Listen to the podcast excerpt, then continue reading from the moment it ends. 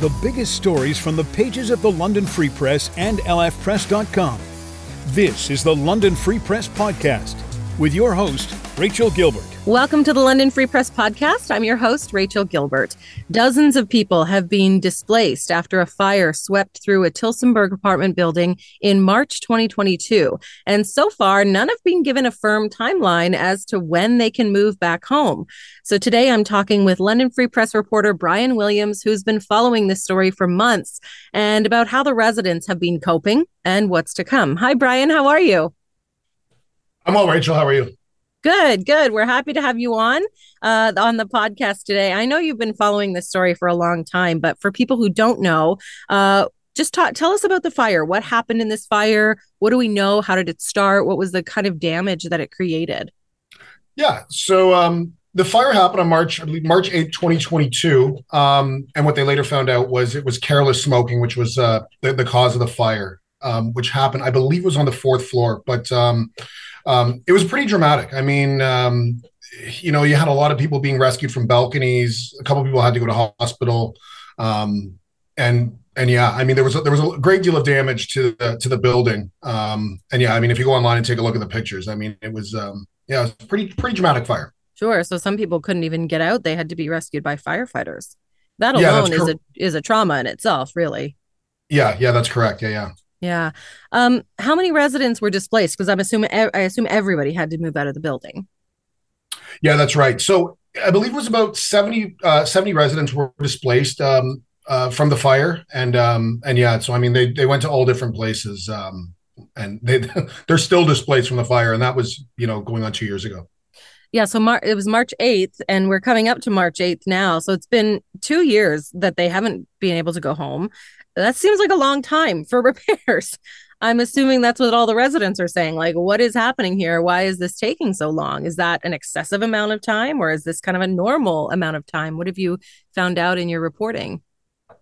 Well, I'm not I'm not a contractor, so I can't tell you what's what's normal. But I mean, for sure. me, I mean, two years does seem very excessive. I know that the tenants think it's excess, excessive, um, you know, and the goalpost is just continually moved. I mean, a, about a month and a half after the fire, they had a, a meeting with uh, the owner, and I know the deputy mayor of Tillsonburg showed up there, and you know, they were told 12 to 18 months, and you know, that that goalpost is moved. I know at one point they were hearing it might be the end of 2024. Now they're hearing June or July. So as far as you know, contracting, I, I, I don't know what would be considered a you know a, a, a decent timeline. Time. Yeah, a normal timeline. But but two years definitely seems like an excessive amount of time to to do to you know do repairs. Sure, and and to be without a home.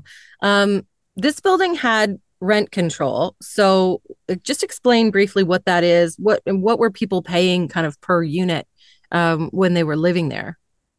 Yeah, so I mean that's another aspect of this fire. I mean, most of this, most of the, if not all of the uh, residents of this building were seniors. Um, I know that I believe it was about 55 years old. If you were under that, you weren't you weren't likely going to get a unit. So um, a lot of them were pensioners, and a lot of them, you know, have uh, fixed income. So the rent in the building was extremely reasonable for for all of them. I mean, I spoke to people that had rent as low as, you know, in the six hundred dollar range to you know the thirteen hundred dollar range, and as far as where rents are going now, even in Tillsonburg, um, you know, for, for residents of this building, finding somewhere else really isn't an option for, for a number of them because of the affordability of that building. Absolutely. Yeah. So do they know when they move back? Will it will they have those same like will they be paying more? Will they pay the same? Will it still be a rent controlled building? Do we know what's going to happen when they get to move back in? So the landlords technically or landlords in general for for buildings that are rent controlled have a you know a two and a half percent annual increase that they can um, increase the tenants rents now at the meeting all the the tenants were told that you know the rents won't be more than two and a half percent. Landlords, you know, they can uh, appeal to um, raise rents higher. Uh, it's called above board rent um, or you know above board rent guidelines. Essentially, you can appeal to a tenant board if there's you know construction or if there's repairs done to the building, you know, to increase the rent above that.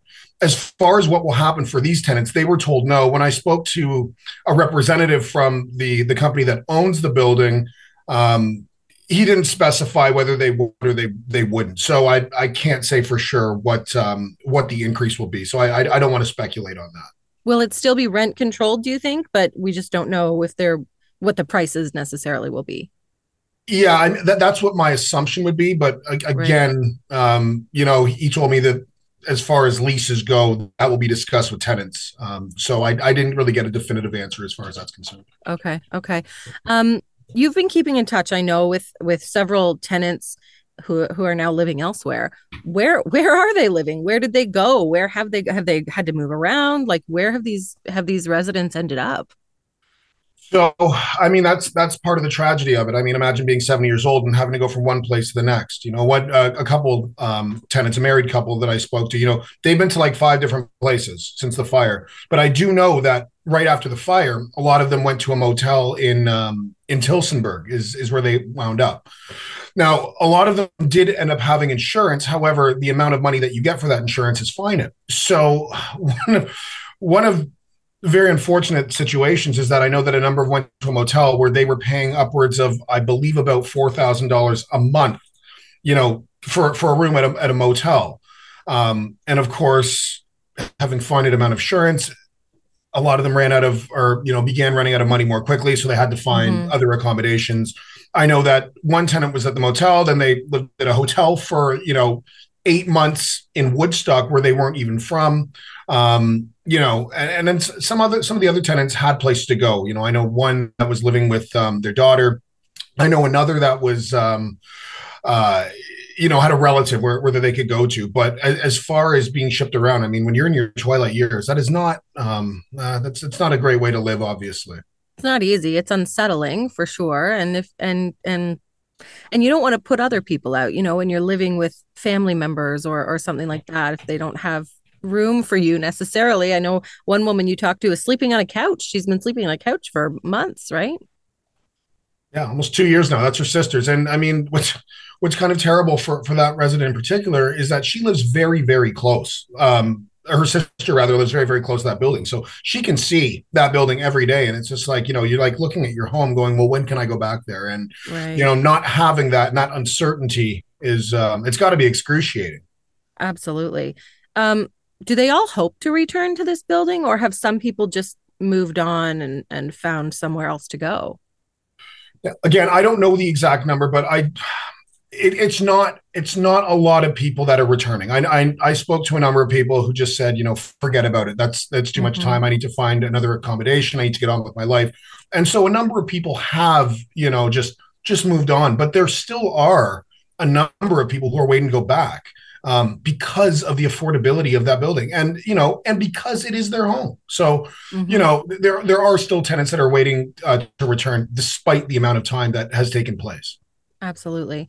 You talk about renovictions in your story. What what are renovictions?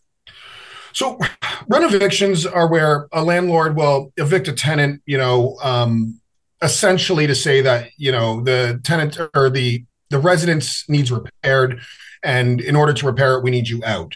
Um, that is not what happened here. I don't I don't want to misconstrue that. This is a kind of a unique situation where you know the fire happened on a, by by accident. It wasn't um, you know deliberate by any means. It was an accidental fire. Um, I, I guess one thing that some of the tenants were questioning is just exactly how long this took. Did it take you know what was the amount of time? Did, did they take more time so that people would just decide not to come back? I mean, you know, that, that, was just kind of a question on people's mind. Whether that, whether or not that was the case, we we can't speculate on that. That's that's just not known. Um, but as far as renovictions are, are, concerned, that would be the case where you know um, the landlord says that we need to repair this building, you need to move out, and then you know once the repairs are done, they'll have new tenants come in, and of course at that point, if there's new tenants and that residence has been vacant, then they can increase the rent. And I mean, for people that have moved into a, a building, um, you know, a long time ago, they've of course have a grandfathered in rent where they're not paying as much. Whereas now the market has, you know, skyrocketed for a lot of places. So it's right. in some landlords' benefit to have, you know, these these units empty to bring new people in so that the rent can can be raised up. But again, I, I am mm-hmm. not I'm not suggesting that that's exactly what happened here. But that's you know that's been the case of a number of buildings in London as we've reported over the last uh, right. number of months. Yeah, yeah. Uh, I know. Have you talked to the the contractors or the building owner, or um, who have you been talking to on that side of things? And and what have they said about the repairs and how long everything is taking? Well, I've spoken to a representative from the company, um, and basically, supply issues have been um, have been singled out as an issue for as to why everything's taking so long. Um, you know, just as far as getting getting everything together. And I mean, the the the, the building was heavily damaged. There is no doubt about that. Um, and it was an old building. I mean, I heard from some of the tenants saying that there was asbestos that had to be dealt with, and that, that is time consuming to to remove that. Um, uh, you know, to, to, to, remove that material, and not to mention, you know, the danger of it. Um, of, of asbestos as far as to, to health.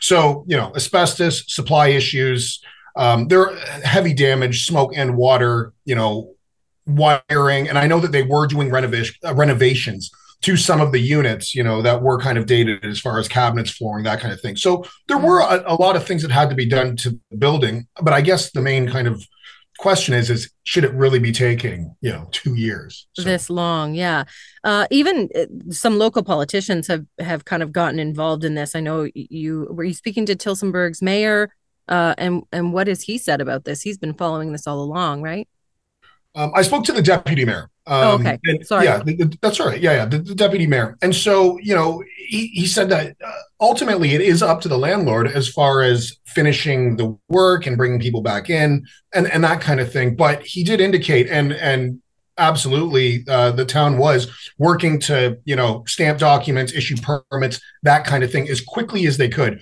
Because as he said you know he did feel for the tenants that were displaced and they did want to get them in as quickly as possible. So yeah. as far as the city was concerned um, it was to kind of issue permits get all get that ball rolling um, to get the tenants back in so that the repairs could be done um, and ultimately bring them back into the building. Yeah yeah um, so what are the next steps? Like where are they at now with repairs? What what's happening like right now and what are we kind of looking ahead to? Like there's no firm timeline for residents to move back in yet, right?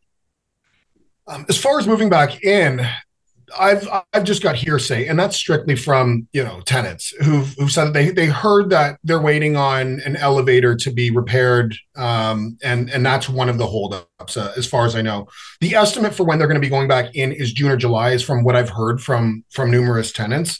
Um, that's that's the, the latest goalpost um, mm-hmm. in terms of when they're hoping to get back in. Yeah. But Will that knows, happen? Right? I mean, I, I, certainly hope so. But, right. Yeah. But um, but but yeah, from from what I've heard, it's it's there's supply issues for for an elevator that they're waiting, and then after mm-hmm. that, you know, there's got to be an occupancy permit that's issued to the city, and then the city will, um, you know, do an inspection and and and you know they'll sort it out. But but again, um, you know, uh, I, I don't I, I don't know too much about um about what exactly needs to be done and, and what time frames that they'd be be looking at for those uh, for those repairs. Yeah. Okay. Well, um, we're going to watch your reporting on this story for sure. I know that you've put a, a, lot of work into this and you've been talking to a lot of people about it. So thanks for joining us today.